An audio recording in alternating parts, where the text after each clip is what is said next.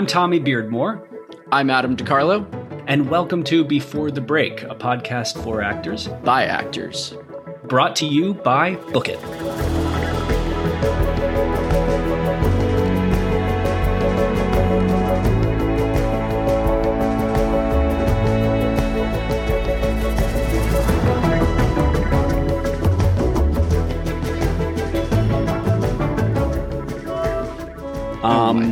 How you doing? Good. I just got back from a vacation for the Miami. first time in in a year and a half. California and Florida it was lovely. Great to have a, a change of scenery out the window for the first time in what seems like forever. So that was nice. Very very nice. Very nice. And um, yeah, you you came to California. We had a great time. You. Showed yep. you my place was lovely. So I'm glad that you're feeling like a human being again, and you get to actually move around nice the and, country and nice and refreshed. Sorry about that, guys. Okay, well, we are very, very excited. We've got a great, great show today. Um, she's known for her role in the CBS hit series Blue Bloods as Detective Abigail Baker. Other appearances include The Jim Gaffigan Show, Law and Order SVU. Please welcome TV and film actress Abigail Hawk. Hi, Abigail. Oh, hi. Is that my cue? Oh, hi. Oh, hi. I have arrived. Hello. Yes, you're here. Welcome, welcome. Sit down, grab a yeah, grab a grab a coffee, grab anything oh. you want there. Oh, thanks. There's some I'll pastries just, over I'll, there. Yeah. Yeah, I'll just grab this this tea. Yeah, okay. Yep. Nice. Welcome, yep. welcome. Thank you. Thank you for having me. I'm happy to be here. Happy to have you here. Abigail, you're a um you're a Chicago native, correct? Nope. Nope, I'm not. The internet has what? lied. It's true. Listen, I need to set the record straight right now because I've tried on IMDb and Twitter. All right. The whole the world news. is listening, so whole, go ahead. Yes, the entire world is listening. So I'm going to set the record straight right now. Okay, go for ahead. the 50th time. But this is going to be the last time, obviously, because everyone. She was born in Lombard, Illinois, not I Chicago. was. I was born. Um, I'm from Atlanta, Georgia. I always have been. Um, I was born there at Piedmont Hospital. Um, and I am not, in fact, Piedmont's born, great hospital. Such a great hospital. Yeah, you know. um, I remember every moment. It was awesome. Yeah. Um, and uh, I was not born May 4th, 1985. I was born April 18th, 1982. So although I appreciate the internet trying well, to make me nice. years younger, you know, and some ageist bullshit. I am yeah. proudly 39. Love it. Not 36. Love it. So Atlanta. yeah. Um how long did you interesting. not even close. No, I'm very interested in in in well, you you it's a southern upbringing. How was it, how was growing is. up in in Georgia? You know, um I loved the people that I grew up around. I was very ready to leave uh, when I turned 18, um, just because I wanted to spread my wings a little bit and um, see what else was out there. So I, I, got a theater scholarship to the University of Maryland um, and decided to, you know, go to a liberal arts school because I really, I didn't. It, the, let me not get ahead of myself.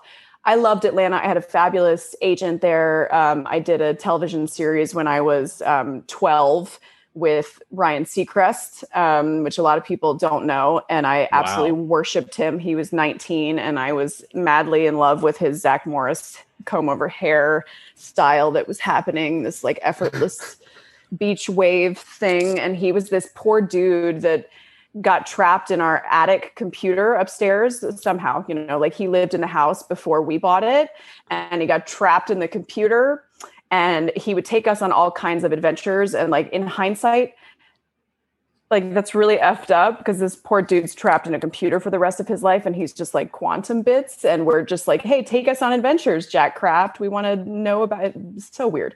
Anyway it was a night it was a 90s yeah it was very very weird. It was very short lived i filmed it you know the summer between sixth and seventh grade and i thought that was going to be my big break you know? Sure.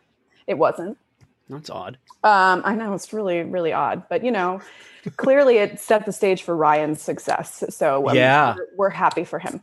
He's um, doing pretty good. I think he's okay. Yeah, I think he's gonna. Ma- I think he's gonna make it, guys. so when you were twelve, were you like begging your parents to go to um, you know auditions and all that stuff. This is well before The Walking uh, Dead and well before Georgia became kind of this big, big oh, film. Most of this center. is before Atlanta was anything other than yeah. just a hotbed of humidity. Um, yeah, which the Coca-Cola plant. Yeah. Yep. Um, and the Coca-Cola Museum, which is actually a really cool place. Um, I love it. Soda from all over the world. Um. So, you know, it's interesting because I'd say my my foray into acting really started when I was six um, because I auditioned for my my mom took me to audition for a community theater production of The Sound of Music, and yes. I got cast uh, as the role of, in the role of Gretel, and that that was cute little Gretel. It, that was it for me. I mean, like I was just I felt I had met my people. Um, it was you know I made friends that I actually still talk to to this day. Um, oh, that's amazing. I, I met my voice teacher who became like a second mom to me. Um, I took professional voice lessons from her for until I graduated high school uh, and moved. So from age six to 18, she was, you know, my second mom um, and my therapist wow. and many other things. Poor woman. Right. Saint. Um, She's like, we're here for singing. The, yeah. Yeah. I'm just here for singing. I just, I just don't want to have to wear a padded bra anymore. I just, he doesn't like me for me. I mean, like this, she heard I made her listen to all the songs that I wrote on piano, which were obviously terrible and very like teenage angst uh, driven. You know, every every other thing was like, I just want to flush myself down the toilet. Like I was very dramatic. Um, anyway, so you know, once I did that production, um, I just was like feverish for all of them. And so my mom would drive me around, you know, and I mean, I don't know how 80s parents survived. I mean, I guess because we didn't have like the internet and, you know, all that stuff going on. So there was more time in the day. Like it wasn't this time suck that it is now. Um, but, you know, I had piano lessons, I had sports, I had two different choirs that I was in, the voice lessons and theater productions, not to mention Girl Scouts and like all the after school stuff that I did. And somehow there was still time in the day to like go over to my best friends and play in the creek for four hours every day. Like I don't speaking of how weird time is, you know, I don't I don't understand that. Um so so I did like 10 different productions, you know, just boom, boom, boom, boom, boom, and became known as, you know, the theater girl at my school. Like all my friends would come see my, you know, the whole Girl Scout troop would come see my shows. And and and um, when you were when you were in this zone of like, this is what I like to do, this is what I want to do, and you're doing it, were you know did you acknowledge that this was something that in the future you were going to make this your life? Or was this something that you just said, I love doing this and yeah, I, I mean asking questions? It just was it just felt inherently mine um, and I just was I had ne- I was so sure, and that feeling really remained. I mean, I I think I went through you know the same phases that most kids do, where they're like, oh, I'm going to be an astronaut, I'm going to be you know a marine biologist, I'm going to be an entomologist. You know, I and I mean, I like, and you're like, I wonder what I'll wear to my late debut. What am I going to? Should I go with like the outfit from Grease and be a pink lady when I show up and work with the dolphins? What am I going to do? Isn't it wild that, I mean, you're not the first person to say this where we had something years, years, years ago when we were young before we got littered with the idea that you have to hate what you do for the rest of your life. Yeah. Like, you know, we just wanted to do this early, early on. And yes. It's and weird. Not everybody, not everybody is like that, but I just, I just loved it. I loved the instant family and community that uh, I got from theater. I loved the fact that I was accepted. Um, there were no questions asked, asked. I was allowed to be myself. You know, I, I, was such a quick study and I memorized everybody's lines, not just my own. Um, so I was very bossy. You know, when people went messed up, I was like, oh, no, right, yeah, your your line is actually it's this. There's a little ellipses, and you have right. to. No, your cue, Billy. Yeah, exactly. Jesus. Come on, come on. um, you know, so then like um, I did this. The director is like, why am I even here? I got I got kicked out of a play when I was nine, somewhere between like eight and ten. I was doing a production of um, Snoopy, and I was cast as Woodstock, and apparently I was, um, you know, too ADD to continue. Like they were just, I was with step, like a whole bunch of high school kids. This was, you know, and this was like a good community theater, like mix of professionals and, you know, equity and non-equity actors. And I mean, they just, they went up to my mom and they were like, um, we can't we can't do this she can't focus like all these kids are the crazy kids but then then there's her and she's mm-hmm. yeah, she's crazier she's, than the crazy kids. she's kids. like flipping over the theater chairs and she won't stop talking so we're just we're gonna have to recast it's just not working out you well, if Charlie what? Brown would get I on his mark, we wouldn't be Thank here. You. Thank you. If Snoopy would actually lay on top of the doghouse like he's supposed to, I wouldn't have to do his job amateurs. They given Woodstock some lines. Like I have look to... at the source material, everyone. Whoa. Look at the source material. oh, come rude. on. Been around for decades. Do your research. How about that? Oh my god. So rude. Um, so yeah, then I like then she started. I mean, my mom like.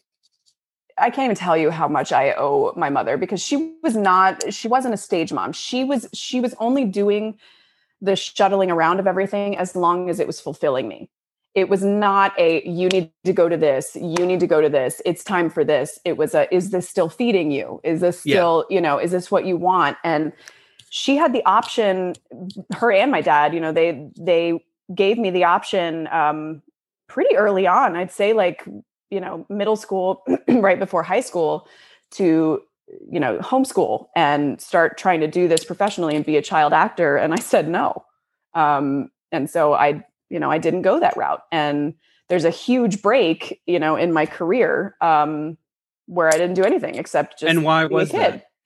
you wanted I'd, to be a kid because I wanted to be a kid. Um, and I did all the of the um, you know the high school musicals and the middle school musicals, and I did show choir, and I still you know took my voice lessons and stuff. And then I would audition for um, little television things, um, bit parts in movies, you know things that were happening local. And and my agent would send me out and stuff. And you know there was um when i was 15 i thought i was going to get another big break um and i booked a or i'm sorry i almost booked um this is one of those soul crushing things that has just you know defined defined me for a long time um because we are in the business of rejection as i mean we all know this um you know we we make ourselves look nice, we memorize our lines, and then we go out and fail. That's what we do.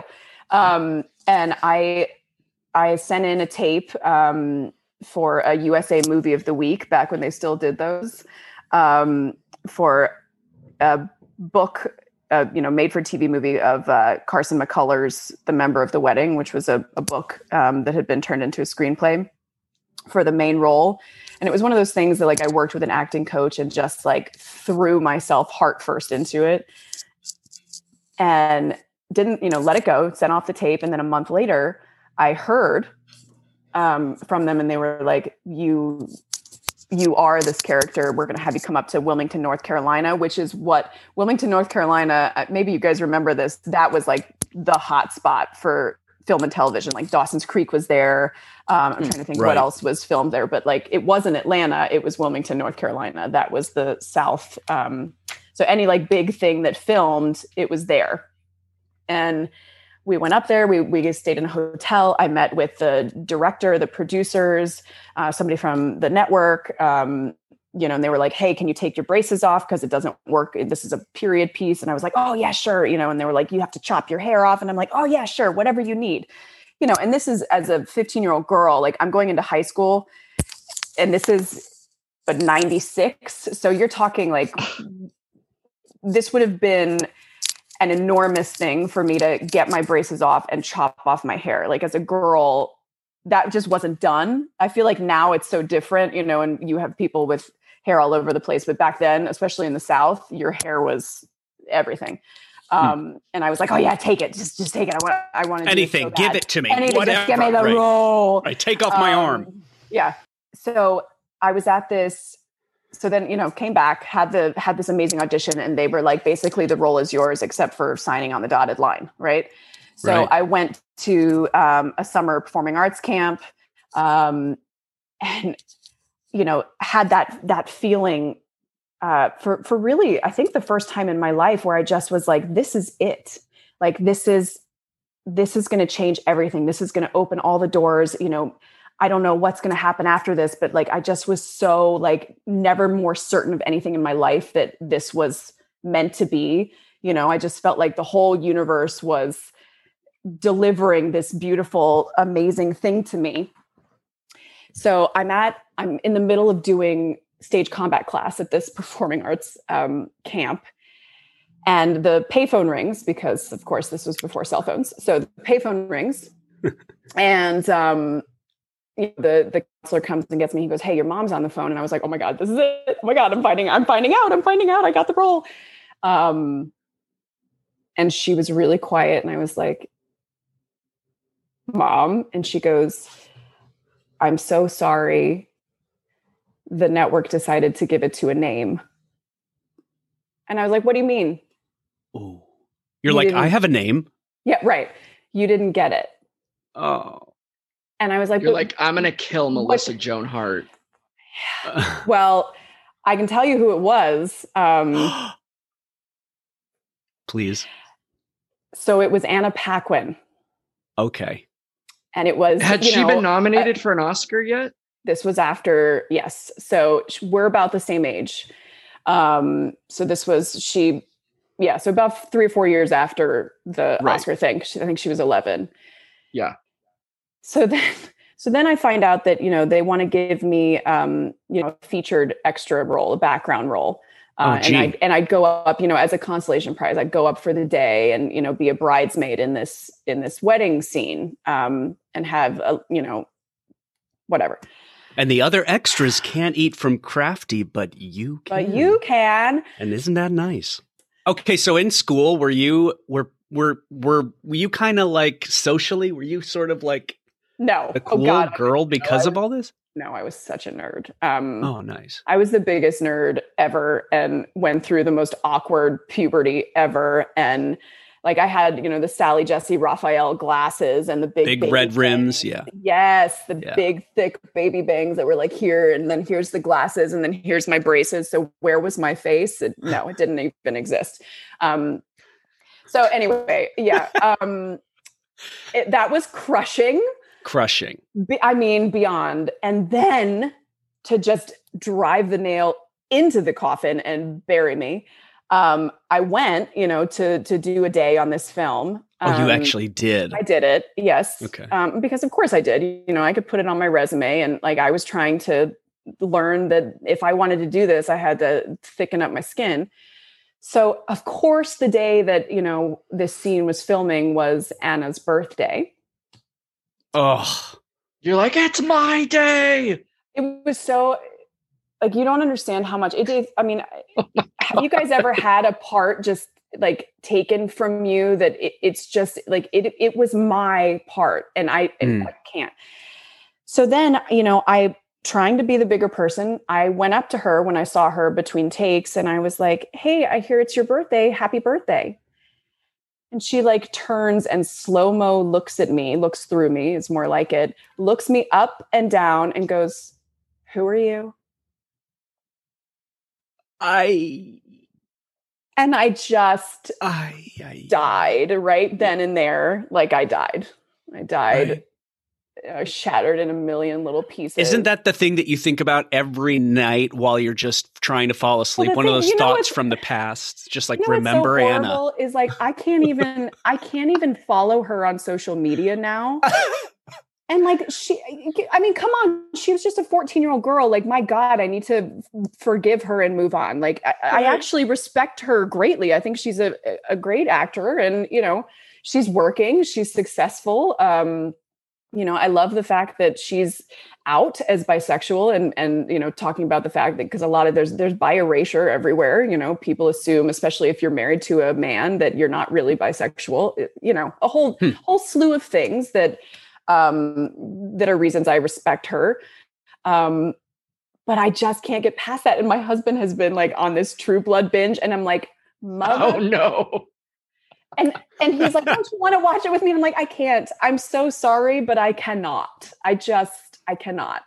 and maybe one day we'll like do a movie together and we'll laugh about all of this and get drunk together but today is not that day or maybe she'll come up to you and say hi i'm anna I just wanted to introduce myself i know we're and i'll be like days. and you'll be like who are you who? exactly who? Who exactly but obviously that that didn't deter you. You uh, that I might mean, have hit you real hard, but you kept yeah. you kept going in the game. So let let's let's over, jump yeah. through. I'm let's sure. Jump. I'm let's sure jump. it's awful. I couldn't even I couldn't imagine handling rejection as an adult and handling that kind of rejection as as a child, as a teenager in your worst years of self doubt.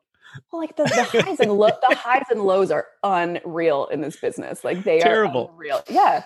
But I'm know? glad you mentioned it because you know we are we are jumping to more of a th- like talking about the idea of this, but you know that is soul crushing. Part mm-hmm. of the elemental um, component of of this business is like striving amidst turmoil, like mm-hmm. some sort of thing that just keeps going, even though you were hit, you're hit. You're like that guy that keeps getting punched in the face and you look up and you just laugh and he punches you harder. Yes. You're just like, give it to me. This is the business and you're built for this. That's your ship. And so, I've, of course, I'm a big believer in whatever is handed to us from the universe or, you know, anywhere, wherever, we're only given so much that we can handle.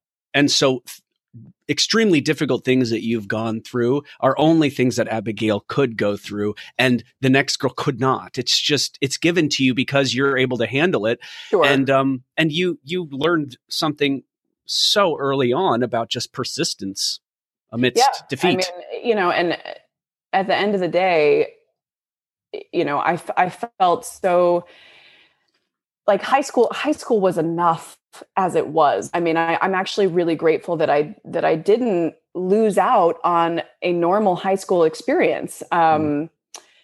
I'm very grateful for that because you know we really got to explore all kinds of things. We did the big musicals, we did Shakespeare, we did the black box theater, you know, the intimate character pieces, um, and so I felt really prepared when when I went to college. And I and like I said earlier, I got a, a, theater scholarship to the University of Maryland. So like I went in and arrived my first day feeling pretty damn good because they had already recognized that I had some innate talent. Right. Um, and I really I, I, I'm I'm proud of the way that I navigated college because I made a conscious choice. Obviously, the scholarship helped, but I made a conscious choice to go to a liberal arts college because I did not want to live with a whole bunch of artists and be in a conservatory type environment. Um, Interesting. Let me let me ask you why. When when I went to college, I did the same thing. I lived in a fraternity. I did the film stuff. I, I did other while my friends were essentially spending immersed the equivalent of like a varsity college athlete, how much time you're spending in the theater department, in the theater itself. I found that after college, actors who were in those confines for so long almost almost didn't have that human thing like they are just an actor and those who kind of went the other way instead of the conservatory they were just a normal person living with normal people who now they know how to act like a normal person instead of That's, act like an actor. Did it was that going through your head? Was yes. that in your strategy? I lived with a whole bunch of organic chemistry and biology majors, um, and it was it, it, was the best time of my life um, because I still had all of my theater classes and saw those people. I just didn't live with them, but you know, I lived with these these amazing people who were just um, normal college kids. And so I had that quintessential college experience, you know, rather than just living and immersing myself in the constant angst. Um, and, you know, I, th- I don't think it necessarily, I don't think I understood the ramifications of it then. It was more once I moved to New York and realized, oh, I actually, you know, every audition that I go on, I'm like, oh, I know that person oh, I know who she is. Oh, I know who this is. I'm who this. so glad you're talking about this. I yeah, felt the same very... way, and I felt like I was the only person who like saw this. Like, wh- why do these types of people really feel like a human being, and these t- types of people feel like a fake human, like not a yeah, like a robot it, trying to be a human? It's it's really, and you know, I remember. I mean, I had college professors. Um, take to me in various ways you know there quite a few did not understand. Um, I wasn't their cup of tea. I had one of them describe me as being flighty, and I was like, Okay, and what's the? I'm sorry, I don't I don't understand the problem because again, I couldn't problem? focus. I was just that little Woodstock flipping over the theater seats, you know. But it just it annoyed me because like some professors were like, "Oh, you need to be very, you know, you have to be a serious actor," and I'm like, "Yes, but comedy's um, a thing." Just in case you didn't know that, mm. um, mm. it does exist. But I was very um, I found that I was always able to be conversational when delivering dialogue. And every time I would audition in the drama program, I would always nail it because I could cold read like nobody's business because I understand how people yeah. talk. Um, and this is a, probably a really good segue into my survival job uh, after I moved to New York. Um, I got a job in retail and I thrived. I mean, I'm telling you, like, if it if it was something I was into, easily could have been my career. Um, and you know, there were multiple times during the seven years that I worked for this company that I I did start climbing the ladder and got a ways, and then I would like back off because something right. an audition would come my way. But I the wonderful thing about being an actor and having these survival jobs is that you already have the skills, the communication skills to like somebody would walk in, right? And let's just say I was, you know, at the one of the locations on the Upper West Side, right? And a Columbus Avenue mom would walk in. I knew how to sell to her. Right. I could change my personality. And that's something I feel like only an actor really can do um, because I could speak her language. And then they put me down at, on Bleecker Street, right in the village. Mm. Man. Whole other crowd. Same Whole thing. other yeah. crowd. Yeah, that's that's our equivalent of taking in the room. Yes. Immediately in one Read second, you know just how to. What's the control, universe yeah. of the play? How do I fit into this? You know, and so you can you, are a chameleon. Yeah. Um, and, and a lot I of our job is observation, and it sounds you. like when you were in college and you were surrounded by a certain group who had lives outside of the theater, it was easy for you to observe and see the things yes. that the theater students didn't. And then in the world of retail, you know, it's a revolving door of customers. Everyone's going to be entirely different. Everyone's going to have little ticks and things about them mm-hmm. and the way that they talk, their attitude.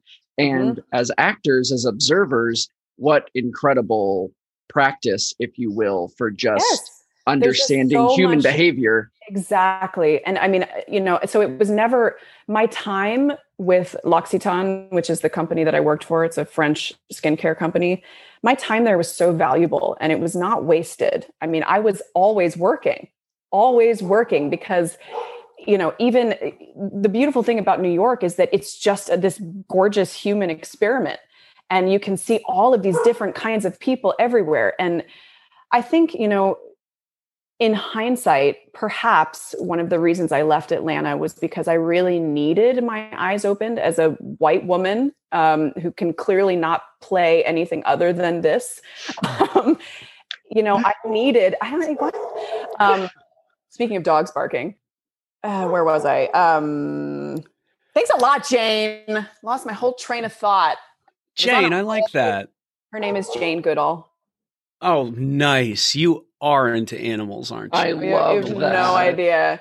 You have no idea. I read I'm her biography. Did you read her biography? It's amazing. I I worship that woman. Um, yeah. And our our puppy has um, double dew claws, so she actually looks like a monkey. Like she looks like she has opposable thumbs. Um, so the second we saw her, I was like, "Well, she's clearly named this." And my husband was like, "Are we going to talk about this?" And I said, "No, that's her name." Yeah, Sorry. that's it. Sorry. And we are not have, watching an Anna Paquin movie yeah. tonight. Thank you. no, not today, Satan. Not today. Poor Anna. But seriously, come on, bitch. Like, be yeah. Seriously. Somebody oh, no. clearly did not take her cotillion classes like I did. Okay. Oh, okay. Yes. Um, oh, I know. I know uh, that's what I was talking about. Yeah, I feel like um, as a white woman, I have to, I had to spread my wings and get out there and experience as many different kinds of cultures and stories as possible. Mm. And what better place to do that than New York? Um, yeah. It was this after so, college? So Maryland, you mm-hmm. right? Okay. So after Maryland, you you kind of knew you did you did everything that you could do where you were, and you set your sights on New York, or, or were you flirting with LA? Um it's funny. I get asked this question quite a bit. Um, I, I, was flirting more with staying in DC than um, than LA um, for many reasons. Um, first of all, I had I love politics. I was so naive. Love it. Yeah. Um, I love DC theater. I feel like DC theater is so experimental, and um, you get there's these wonderful, like really intimate stages. Um, they have fantastic Shakespeare theaters there, um, and plus, like you know, we had kind of start. Hi, my love. My four year old saying hello to me. He had a half. Love it. Today. Oh, I love that. Welcome home, Eddie. I love you. Um. Anyway, um, yeah. So Mar- so, so, New York, oh, LA. yes, yes, yes, yes. So DC. Um, plus, I had a boyfriend um, at the time, and so I, you know, there was that whole like, do we stay and try to do this, or you know, do I go up to New York? And I ended up going to. Uh, I backpacked through Europe after I graduated college. Um, me and my best friend hopped on a plane and we were gone six weeks and what? uh, wow. yeah and you know we worked three summers consistently to pay for it. Um, we traveled all over. Again it's just all about experiencing the world right. because i knew that at this point you know that i wanted to be a storyteller and i just wanted to see and and experience as many different cultures and people as possible. Um, it's it, it is the most like New York and and Europe really have been the greatest teachers to me. Me too. Um, I feel exactly yeah. the same way. Um, because all you have to do is go sit on the subway. Now it's a little bit more dangerous to do that because you know people will not be in masks anymore. But you know, you go, you sit on the subway, and just watch people, yeah. or go to Central Park and just observe people being people. It's a free acting class. Like it's literally. I, I, think the muse feeds off of action, and there, you know, I went through years of just that whole like waiting by the phone type lifestyle of just like, no, I can't go. Um, I'd love to go to you know Yosemite, but I, I can't I because I, I, have I, I'm I'm on call for this thing, and you know, um, and I just I so stale this feeling yeah. of staleness. And then when you turn everything around and you go travel, you go here, you say, I'm going to put acting. It is important, but number two I, life experiences is number one mm-hmm. because i think that's where all of the creativity and the inspiration comes. And if you're just waiting by the phone you have nothing to grow. And i'm so glad that i went when i did because once you enter the workforce you don't have that. And once you have kids you don't have that kind of time anymore. So like there was this this tiny little window and i went you know what? I deserve this. We deserve this. Let's just fucking go. It's fun to just not care anymore. Care. Yeah. yeah it's very freeing, uh, especially with auditions. Um, when did you feel like that kind of started to come into your picture? Was it later in your adult years? Was it in your twenties? I think what? it's. I think it's still unfolding. Um, yeah.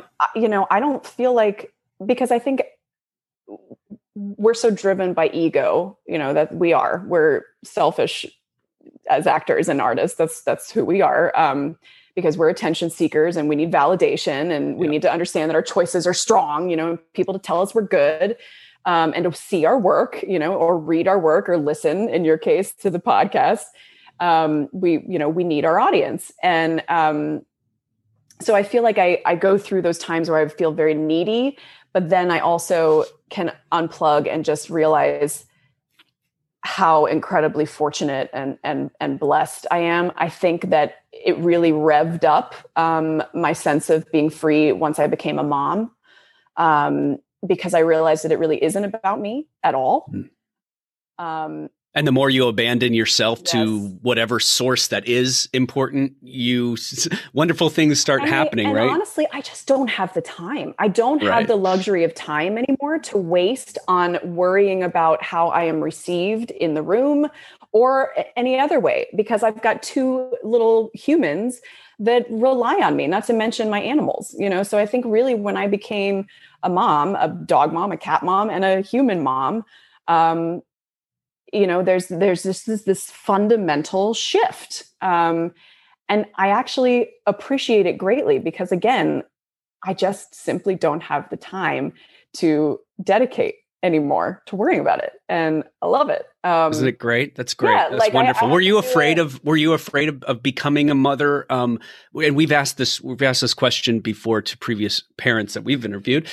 Were you originally kind of um, apprehensive about what it would do for your acting and would it be affected? And would you, would you become just a mother when in fact it kind of did the opposite?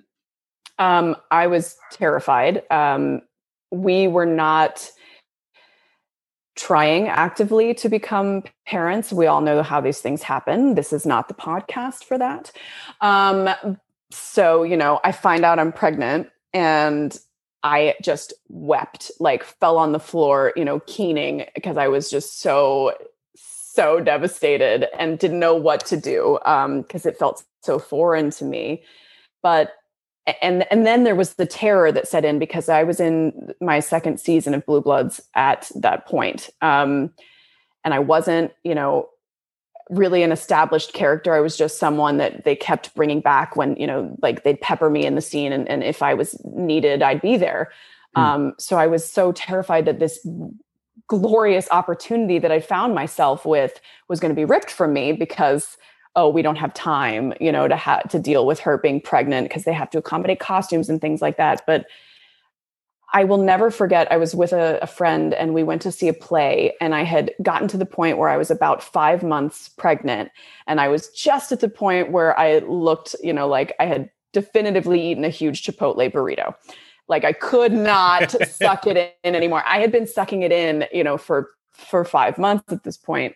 So I had to call into the producer to mm-hmm. tell her and I mean, like, I was shaking with fear. I, I've never been so apprehensive, literally, about anything ever.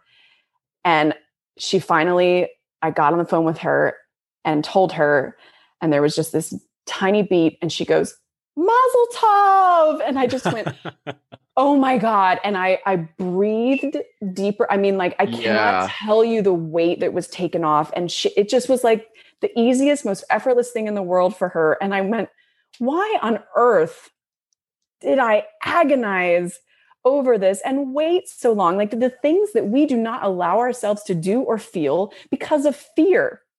Um, TVs you know? and films, they're such huge machines, you know, and actors, yes. even though they're a big part of it, they're only a small cog in this huge machine. And you don't want to be disruptive or hey sorry i need you know this kind of treatment yeah. or a favor you just want to like keep doing your job show up do your work go home be reliable all those right. things so when it's something like that right exactly yeah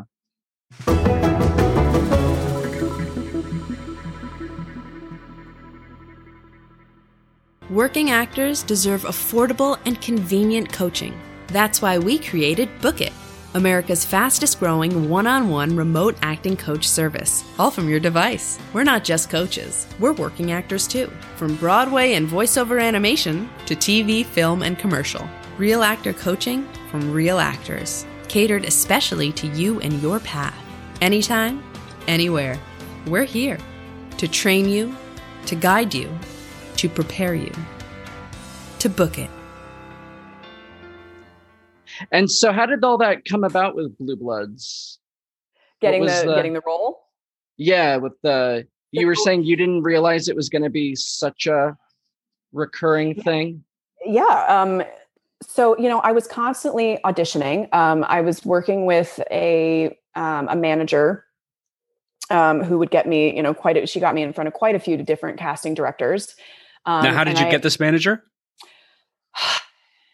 I feel like so I I was with another manager for a very long time um, who ended up getting out of the business and um, she wanted to be sure that I was taken care of. So she recommended that I interview with this other manager, um, which I did. And personal managers are another whole, I mean, we could talk for hours about whether or not you need them, um, you know, whether it's worth having 25% of your income skimmed right off the top. Um, right but I, I feel that it is um, because they get you in the room. What you do once you're in the room is obviously all you. But if it, if they are allowed are giving you that opportunity that you can't otherwise afford yourself, why would you not?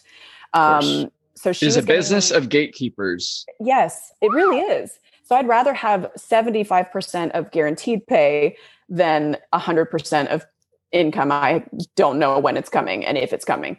Um, right so this was a brand new show. Um, I knew that Tom Selleck was the star. Um, you know, and this was a role that, and I think I've said this before in other interviews, there was really no, it wasn't that it was right for me. It wasn't anything. They didn't have a gender in mind. They didn't have a race in mind. They didn't have an age in mind. It was Detective Mel slash Melissa. And it was, so you're not only competing with people who are your type, but you're competing with literally every single literally type. everyone. If you have a pulse, we'll see you. And these are scenes, you know, these are scenes with Tom Selleck. And at this point, like I had done a couple little bit parts. You know, I'd done some under fives on mm. SVU, um, and you know, a couple shows that filmed out in Connecticut. Are we there yet? Um, mm. there was one other one. Jim Gaffigan oh, was that before? That was after. After. Um, after. Okay. Not too much after, but that was after. Um, after so you had your bearings you had done a, a little yeah, bit but you were I... still not at that point though where no this you had your still... name on the back of a chair oh yeah, yeah, no definitely didn't have my name on the back of, cha- on the back of a chair um, and you know i had done theater as well the the um, the company that I worked for was lovely with um, letting me only work day shifts so that I could do nighttime theater. You know, so I was still I was I was working, unpaid but working and and auditioning fairly consistently. Um, but this one, you know, I went in and this was in Greenpoint, Brooklyn, which at, the, at that point I was like, what, what is in Greenpoint, Brooklyn? Like I, there wasn't a sound stages, you know? Yeah. yeah. Um, this was before Brooklyn became this big hub for shows. Right. Uh, because this is 12 years ago at this point. Uh, it was just insane. starting. Yeah. Yeah. And, you know, I, the, the director was in the room, the casting director was in the room, and the producer was in the room. And I felt really great about it and then I just let it go because I was like, okay, you know, clearly like this is, I mean, a one in a million shot. Um, right. and then and then I got it, and I was like, holy shit, I'm gonna work with Tom Selleck. Oh my god. Oh my god. Oh my god. Um, and did you know I, that this was going to be recurring or no, because you were kind of no this was a this, one-off this was a one this character was now you have 200 episodes. Yeah. Yeah. Insane. Yeah. And it just again goes to show you and you know, I don't want this to be like an adage or some idiom or something, but like it really does go to show you if you make yourself indispensable within reason, you know, obviously you can't like be annoying, but like you make yourself indispensable, you're kind, you get to know the crew's names, um, you know, and you understand that everybody is a cog in a very big wheel you're going to be asked back. And Tom took a liking to me instantly. Um, you know, I think we just, I, I, don't know. It's one of those things. It's just one of yep. those things that the universe, you know, you God, work long goddess, hours, man. Like TV yeah. and film, you guys are, t- you're together in a show like that, you know, where you guys are 22 episodes, you shoot for nine yeah. months yeah. You know 16 hour days you want to be surrounded by people who are reliable and good people because yeah, you have right. to spend and, a lot of time together. And tom is very you know tom's his whole mo is authenticity. He really like it's important to him to get it right. Um and he really dove deep into one police plaza and what it means to be the commissioner and so he he realized that you know heavy is the head that wears the crown right when you're mm. the king and things revolve around you you can't actually show emotions but the people that are around you can it's a leadership they, kind of yes. strategy or belief rather yes, right they are yeah. the ones like your team your inner circle as he calls it they're the ones that can show what's actually going on the stress the drama um, you know the the just how frenetic that that universe is. Yeah, the pillar does not crack. Correct. Everything else does, right? Correct. Yeah. So so he surround he realized he wanted me back because I became familiar to him. Right. And and we had such an easy natural rapport that has now become this beautiful shorthand that mm. we can we can get scenes out so quickly, you know, because we we understand how the other one ticks. I mean, we've been working together over a decade now. Um, and this happens sometimes. Sorry to interrupt, Abigail, no. but like when when this happened on Play P- Playboy Club before it canceled after like three episodes, but I did the same thing because I saw it from somebody else. There's this girl, her last name is Cunningham, and I can't remember her first name, but she was on as a Playboy bunny and she wrote thank you cards. I think we mentioned this in an episode before, but she did her her diligence as as not annoying as possible of just saying, Hey, I just want to show my appreciation for being here. Sure. They knew that when when I was when I was brought on as like a co-star, sometimes in like the breakdown, it might say might recur, and it's almost like. And for those listening, if you've never like been through this or heard about this, but they do, like Adam said, need to trust that this person's going to be reliable for 200 episodes and before that they they bring you on for maybe it's another 5 and it's just to test you out to to see if something lightning strikes like you and Tom you know yes. um you can't just say let's just audition a bunch of people and pick this one for the for the person cemented in our show for the next eight years. They have to like trust, and the only way that anybody can trust is if they have you in the room so they can gauge the familiarity and the chemistry and all that. So if you're getting that under five, don't think that for any reason that you'll never come back, depending on what the role is. There's always a, a, a um, an opportunity for you to just be yourself and for people to uh, producers are always watching, writers are always watching to see who they can kind of trust and bring back and enhance the storyline. So good for you for doing it. Um, it's hard to to toe that line of like I want to be noticeable but not annoying no- noticeable. Well, I want to be memorable but not you know. Yeah, it's it, you have to be willing to be in the shadows and you know, I really learned shine in the shadows. Yes, and I learned very quickly every time they had me back, you know, I didn't have a ton of dialogue. I was just always there. I was this steady presence. And I realized that like I was the heartbeat of that office and you can't do anything, you know, without the heartbeat. So like I knew what was going on at all times. And so I learned actually how to show that with my face without saying a word. Um, and I, I'm very, very proud of that fact because she has become this like beacon of non-dialogue she just she says so much without saying a damn word yeah your best um, acting is you're reacting and they yes, say that what uh, communication is 80% nonverbal or whatever mm-hmm. i mean it really is the face and what a lot of actors don't realize is you can say everything you want with no dialogue at all. And yes. the best co-stars and guest stars and series regulars are those who don't need lines to convey the story at all. Correct. You know, so good for you. you. don't, you don't How did you figure that out? Did, was that was that just intuitive? I think I think so. Um, yeah. you know, again, it goes back to observing. Um, yeah. and just watching I just really was watching Tom work and I realized um, almost instantly that Baker's relationship to Frank is the exact same relationship as my relationship with Tom. There is that mentor. Um, uh, what's he? He so Tom calls Baker Frank's protege. He's like grooming her to become police commissioner one day. Um, she's she's literally his second hand, and so she doesn't, you know, I'm trying to think spinoff show. like a certain right. Um, I haven't named it Baker's Dozen or anything, but um, right.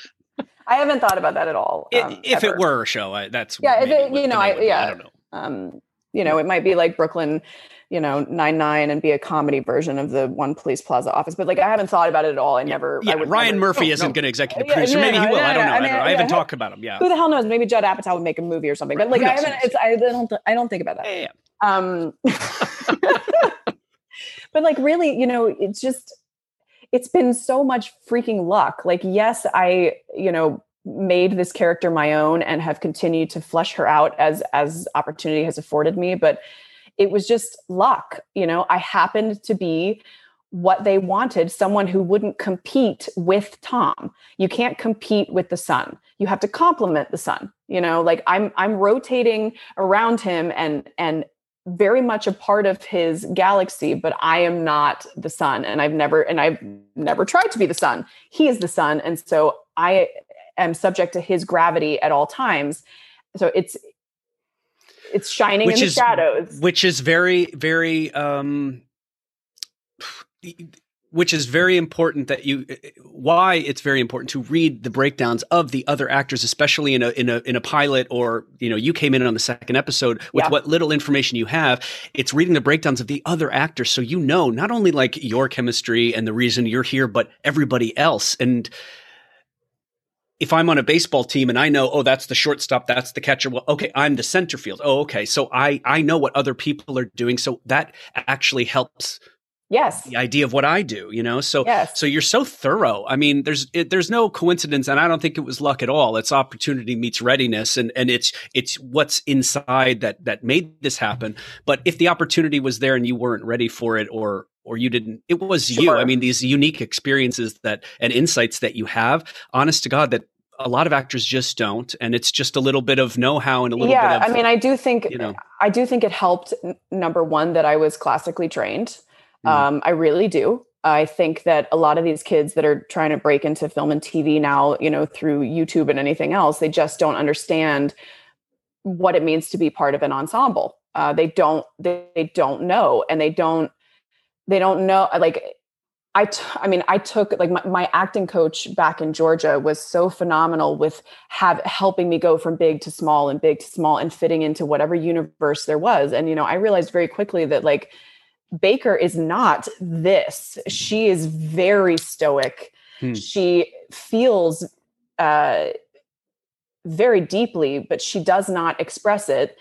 Just like just like Frank. Frank is like a you know a kettle that's simmering and like he he doesn't explode. He's just he's right there and he keeps a hmm. lid on it. And she's very similar to that. Um, so they work really well together because they can vent to each other when and if they need to. Um, and, and Tom and I are are like that also. I mean, there's such a mutual respect, um, and I truly admire him as a person because even though there's many things we don't agree on, uh, many issues that we don't agree on, I have never ever felt minimalized by him, marginalized by him. Um, I have a seat at the table always he is my biggest advocate and my biggest fan in terms of making sure that I am present. Like if I'm not written into a scene, he's like, "We'll get her here. She needs to be here." She nice. You know, so he's no him, Anna Paquin. That's right. Oh, God. That's right. Suck it, Anna. Sorry, mom. I'm sorry. I'm sorry, mom and Brooke. I'm so sorry. yeah.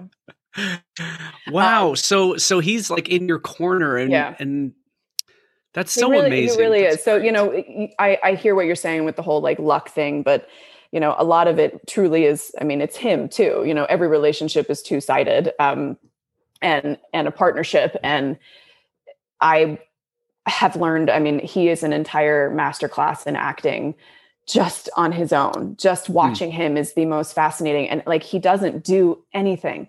He is just, he's so wonderful at being still and mm. you can just get such a read on the heaviness that he carries with him um i mean i i i can't like i i gush over him all the time i just i i truly i truly love him i really really do and and greg and bob i mean like i work yeah. with these fantastic giants of of stage and screen you know greg's a, a tony winner um bob's done broadway and done, they're they're amazing and they're you know they're my family um, yeah.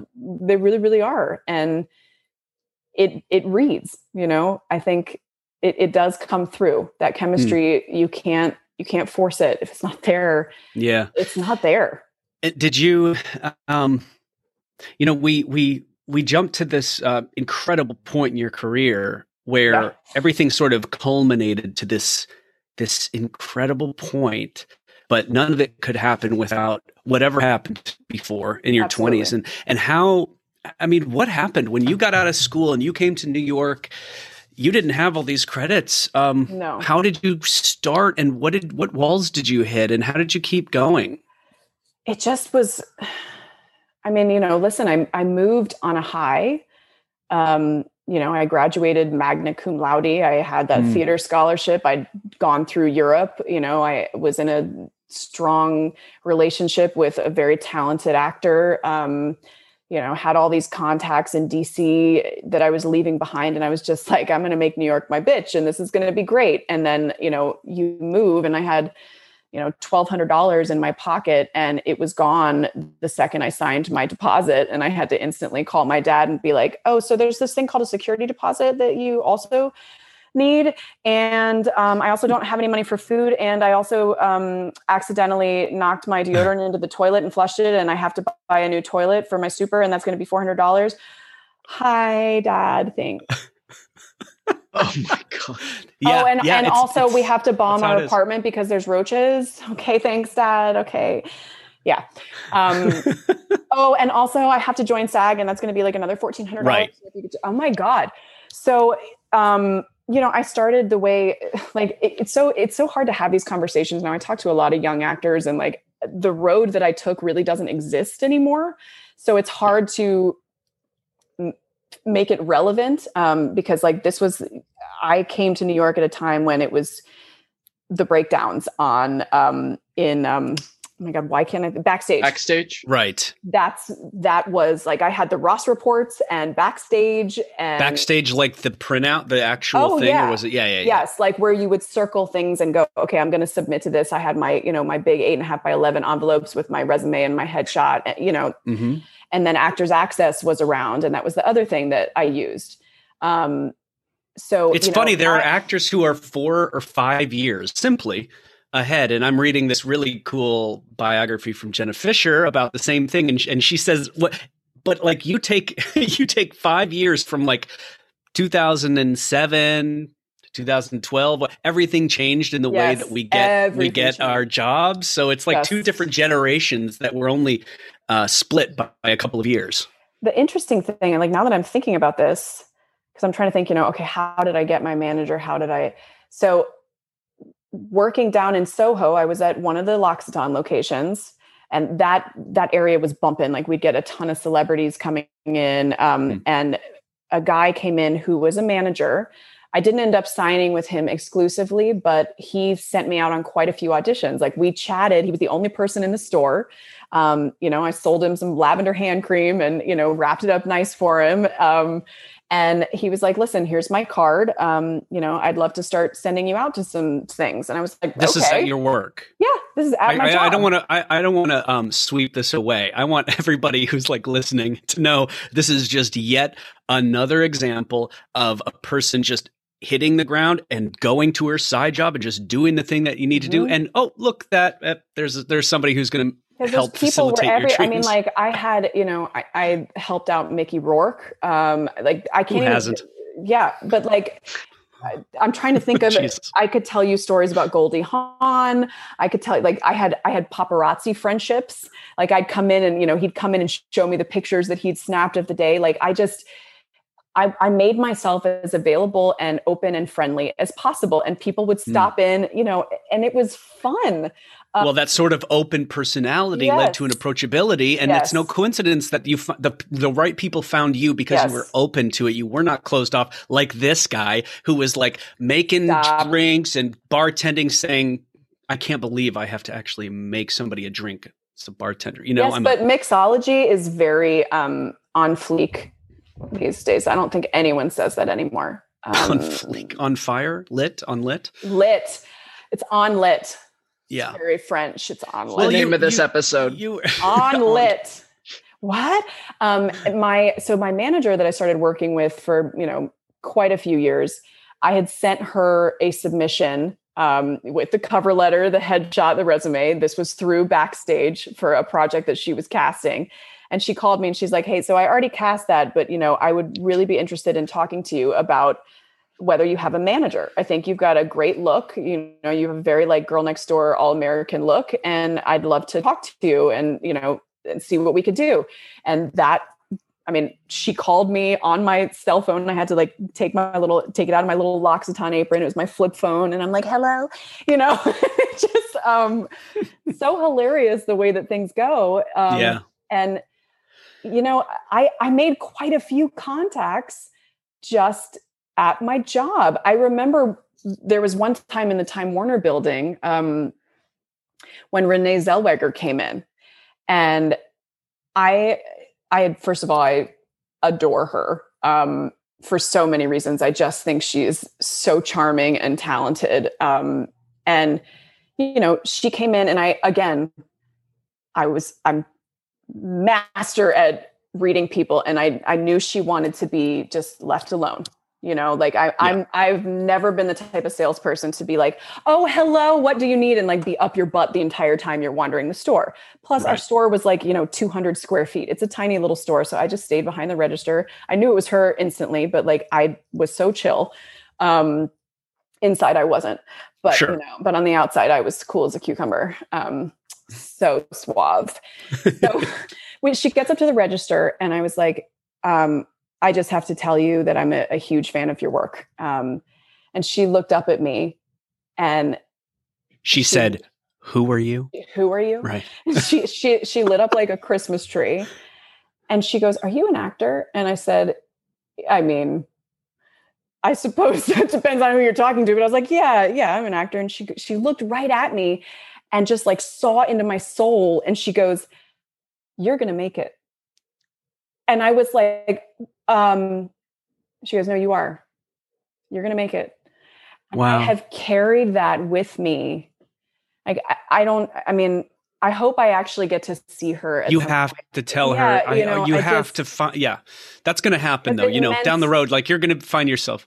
I bet the word work tipped her off. Maybe because um, a lot of people would just so say, "Oh, I'm me. a huge fan of you." Right. it's yeah. different when you say like the thing that you do for a living, right. your work. I'm right. a fan of your the art that you make. Yes. You yes. also had the decency to not be to like, "Hi, alone. Renee, nice to meet you. I just, I just a big fan." Right? No, you had that. like you know. she, if she needed, I mean, she was shopping. Most people that you know tend to come into the Provence store, Provençal store, and shop for lavender. That's what you do. French lavender is the best there is.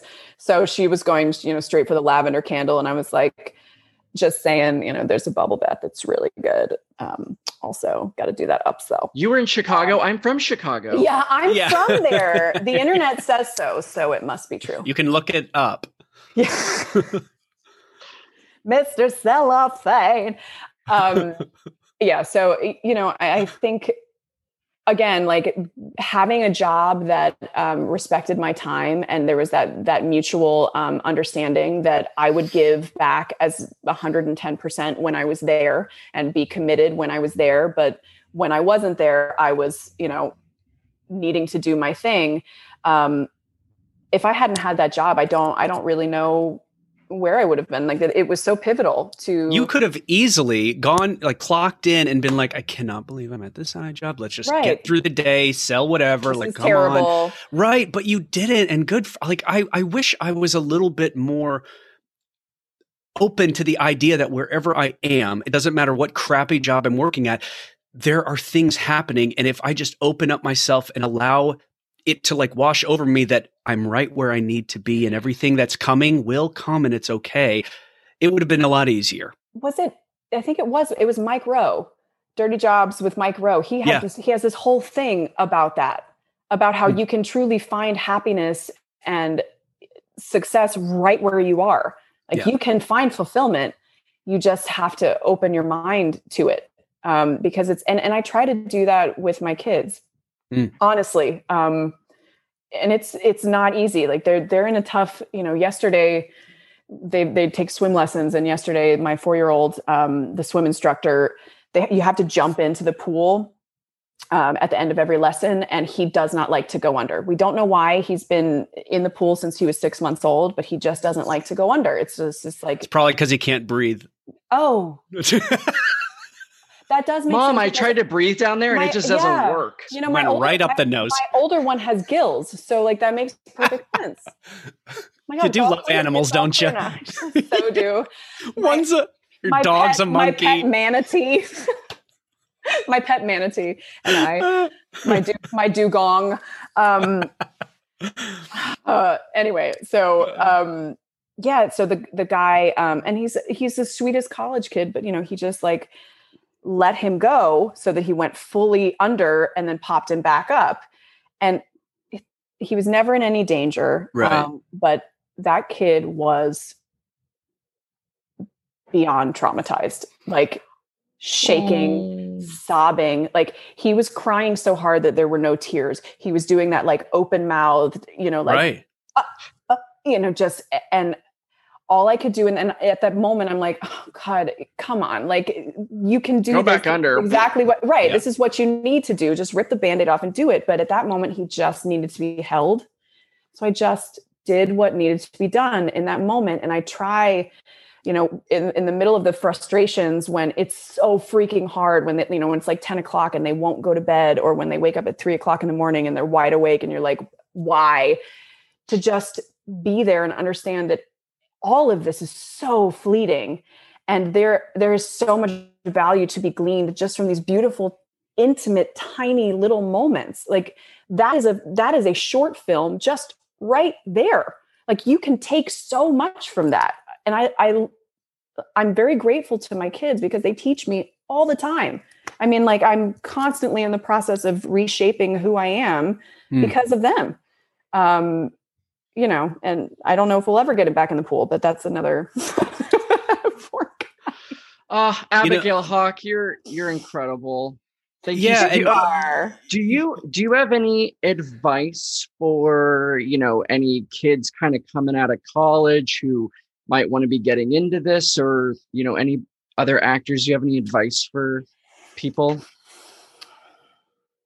I mean, I think we've, you know, we've said most of my immediate advice, which is to be kind, um, do your job, um, and you know, make making yourself indispensable, make yourself needed, um, finding your joy in the work um, where you are, um, and not being afraid to just like take take the job, even if you don't even if you're not going to make money like a lot of my experience i did a whole bunch of student films um, mm-hmm. you know, where you just do it for the credit and the DVD and the free meal or whatever. And like, I did know, it for the money, but yeah, yeah. Well, I didn't get any money for mine. I got a whole. Don't worry, I didn't either. I did yeah. Not. I mean, at, at, that point, the food was the money. You know, I'm like, I got food. You get food. lunch. That's amazing. I'm going to eat yes, today. Exactly. Yeah. I get. Oh my god. Um, I don't have to pay for a dollar pizza. Um, but you know, I think um, you you have to get the experience because that's where you really get to play. Um, mm. Is with those that like the underground theater stuff you know do the readings of your friends projects um you know we're in this world where we're doing so much like zoom stuff now and like just say yes to the readings like make the time for it and try to take at least 20 minutes a day to focus on your craft, whether that's television, film, theater, music, you know, whatever the case, take 20 minutes to further because all the baby steps they do add up and I feel like that advice is very timeless. Um, you know, you just have to make the time because you're never going to have enough time in the day. Um, you're never going to sleep enough and you're never going to feel like you're ready. But keep keep reading um, stay stay on with what shows you know are um, film near you so that you understand when you go in what the universe is know who casts them um, you know and what their style is. Um, you have to be a chameleon um, and you need to have some form of easy income. Like i feel like there's a lot of there's a lot of opportunity now to make income even from home. Like I have I have quite a few friends. I've got one that comes to mind right now. She's a health coach. She's she's a commercial actor, but she works for a wellness company and she sells supplements and vitamins and she makes like, you know, half of ten, like 5 grand a month just with this side hustle of of selling these wonderful organic products. And like because she's an actor, this is her you know she she knows how to sell to people and how to keep people coming back. She's a fabulous she's fabulous at customer service. Um, so you need to make sure that you've got income that's going to be there for you when things dry up like when a pandemic happens and you know you don't have uh, work. Um, that's and when you when you have a little bit of that something that you know is is is on the side um, the most stressful and hardest moments, which are really the catalyst of being so poor you just don't have that. And and to not have that stress and the pressure of the money thing is the i think one of the hardest parts of acting. Really, so if you have something like that then what the hell are you going to complain about that you didn't get the right. call like that's the only thing you have to think about. It's You're not about eating or going yeah. um, yeah, I forgot. I had so many friends that had to just even move to completely different states and change right. careers entirely because of COVID. Um, yeah, yeah. You know, the broad. I mean, so many Broadway actors who have kids that just they they had to. You know, in order to survive, right. they there was no work. So yeah, yeah, um, yeah. Abigail, where can people find you online? Well, um, I'm not on TikTok yet. Um, I am on Instagram. I am on Facebook. I am on Twitter. Um, and I do have three movies out right now. They all dropped like at the same time, which is super fun. But it was, you know, the whole, but like I filmed all of them in 2018, 2019, pandemic. Right. Then they all get released.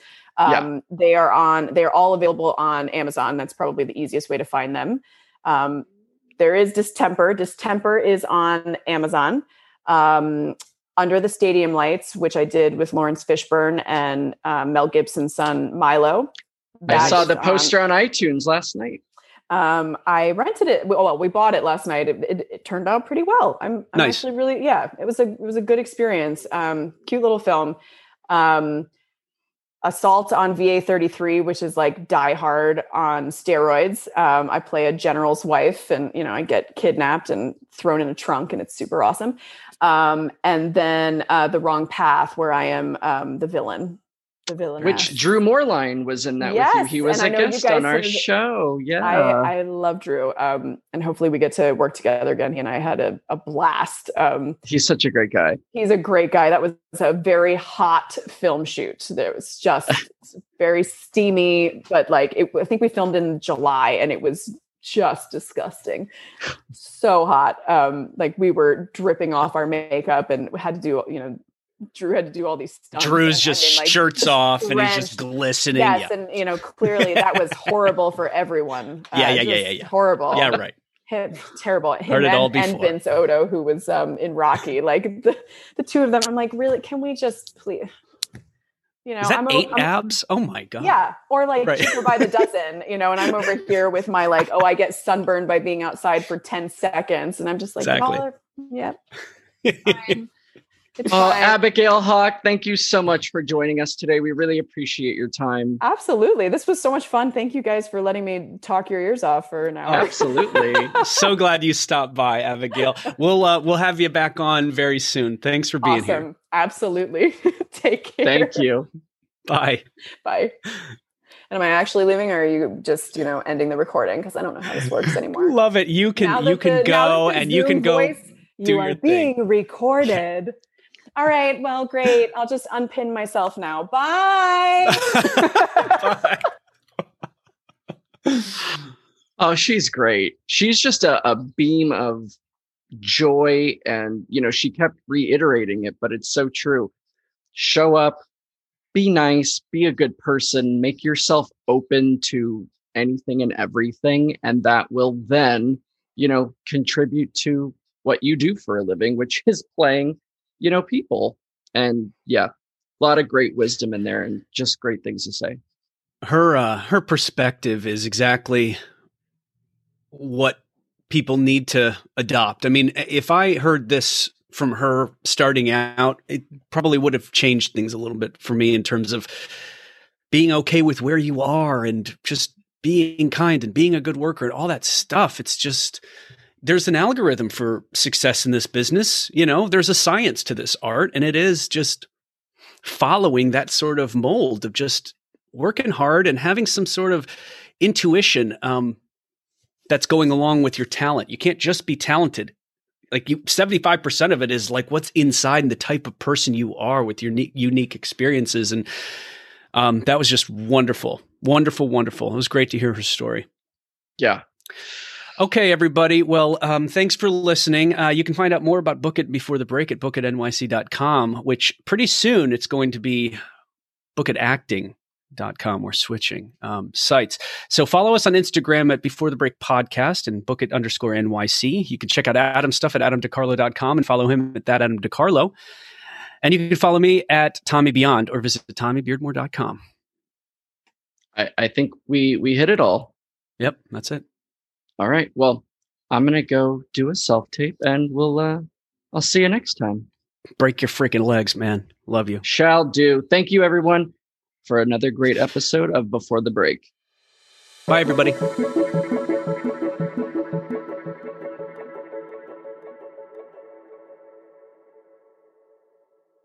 You've been listening to Before the Break. The hosts are Tommy Beardmore and Adam DeCarlo. Cover art by Amanda June Boucher. Music by Benjamin Sturley. Before the Break is recorded live from Los Angeles and New York City.